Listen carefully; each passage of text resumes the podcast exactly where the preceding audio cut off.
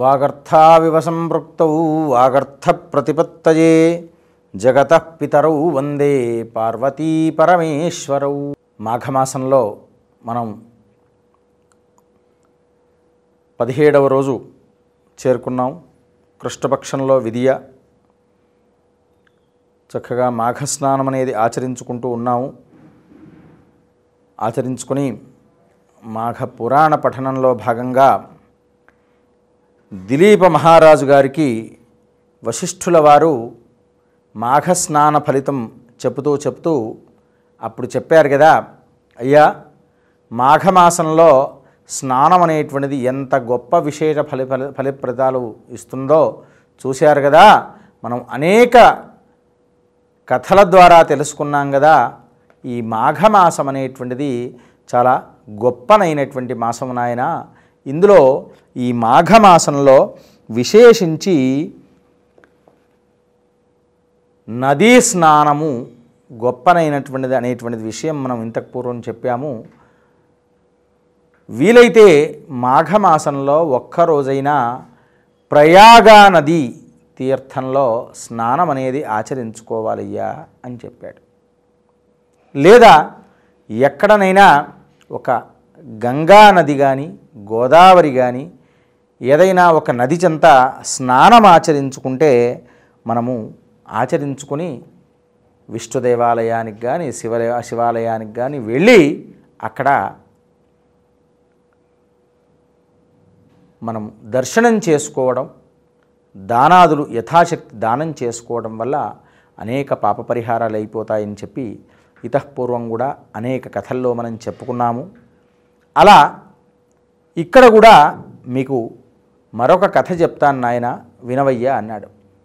పూర్వము గౌతమ మహాముని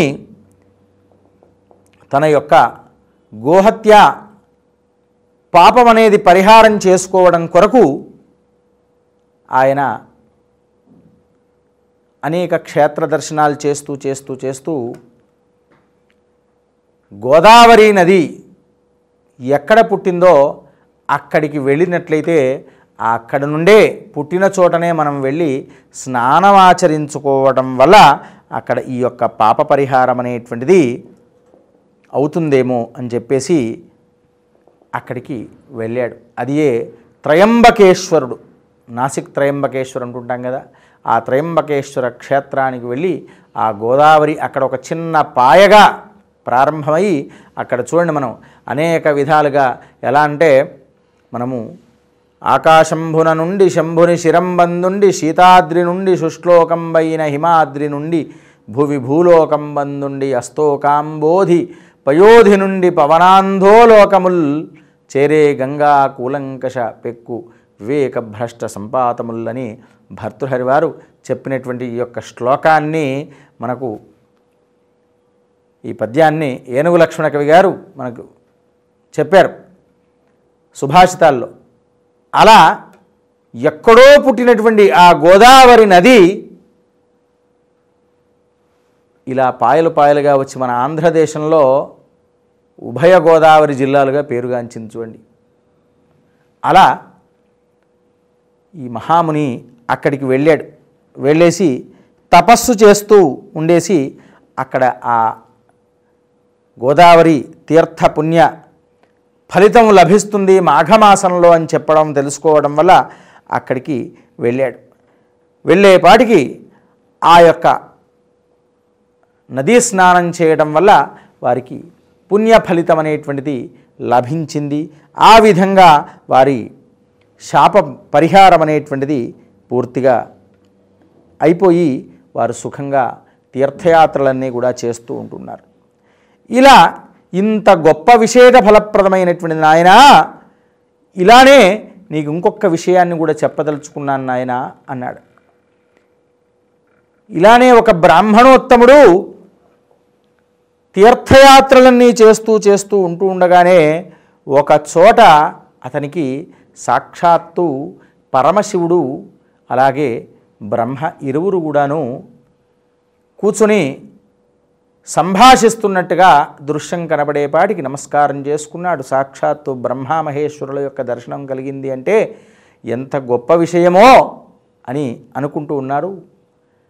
అంతలోనే ఇంకొక విషయం సంభవించిందయ్యా. ఆ వారిరువురు కూడాను ఒకరికొకరు మాట్లాడుకుంటూ మాటలు చిలువలు పలువలే చిలువలు పలువై ఆ గొడవగా మారిందట. ఎందుకయ్యా అంటే ఎందుకు పరమశివుడు అంటున్నాయట నేను పంచవదనుడను నేను ఐదు ముఖాలు కలిగినటువంటి వాడిని బ్రహ్మ అంటున్నా నేను కూడా ఐదు ముఖాలు కలిగిన వాడిని అయ్యా నాకన్నా నీకన్నా నేనే గొప్పవాడిని అంటాడు నాకన్నా నువ్వే గొప్పవాడిని నేనే గొప్పవాడిని ఇరువురు ఇరువురు మధ్య సంభాషణ గొడవగా మారేపాటికి శివుడు తన త్రిశూలంతో తన శక్తితో ఏం చేశాడు? ఖడ్గం వల్ల ఆ యొక్క బ్రహ్మ యొక్క ఐదవ తలను నరికేశాడు. ఆ నరికేసేపాటికి అక్కడ ఆ న బ్రహ్మ తలను ఐదవ తలను నరకేపాటికి ఏమిటి ఇలా సంభవించిందని చెప్పేపాటికి చాలా అప్పుడు ఈ యొక్క బ్రహ్మహత్యా పాపం అనేది పరిహారం కావాలి అని అప్పుడు ఆలోచించాడు. పొరపాటునైతే ఆవేశంలోనైతే నేను చేసేశాను ఈ పాప పరిహారం కావాలి. పరిహారం కావాలి అంటే ఏదైనా మార్గం ఆలోచించాలని చెప్పి పరమశివుడు కళ్ళు మూసుకొని దీర్ఘంగా ఆలోచించాడట.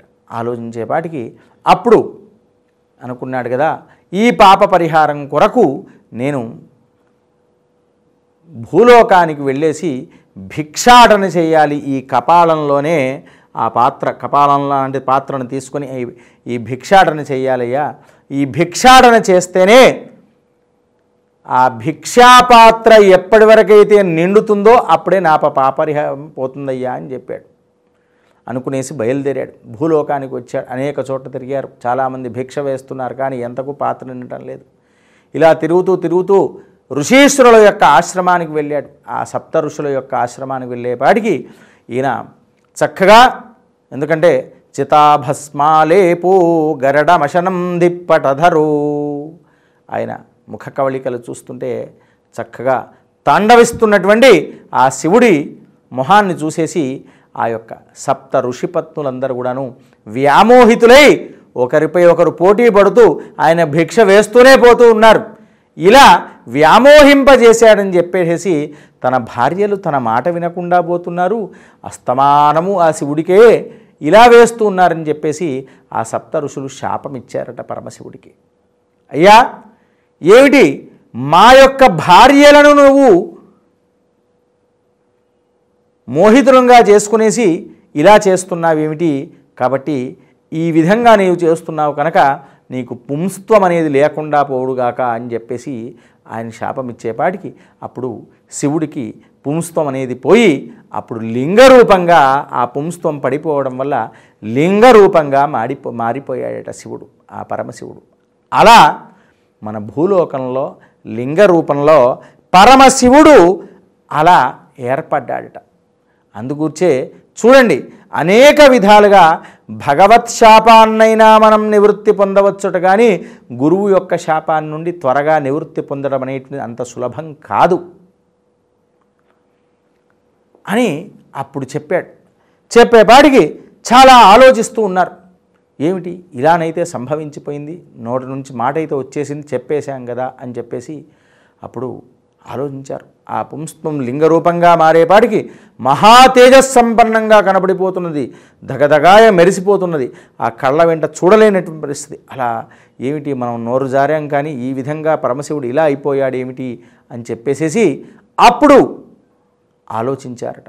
ఆ తర్వాత ఈ పరమశివుణ్ణి మనం ఎక్కడనైనా మనం స్థాపితం ఈ లింగ రూపాన్ని చేయాలి చేసడం వల్లనే దీని యొక్క దోష పరిహారం అనేది పోతుందయ్యా అని చెప్పేసి అనుకున్నారు మనసులో అనుకునే లోపే ఆ శివుణ్ణి అడిగారు అయ్యా చెప్పు నాయనా నీ యొక్క కోరిక ఏమిటి? అని అడిగారు.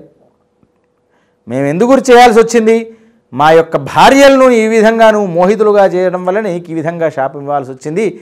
నీ శాపాన్ని కూడా నివృత్తి కలిగే విధంగా చూస్తామయ్యా అని చెప్పాడు.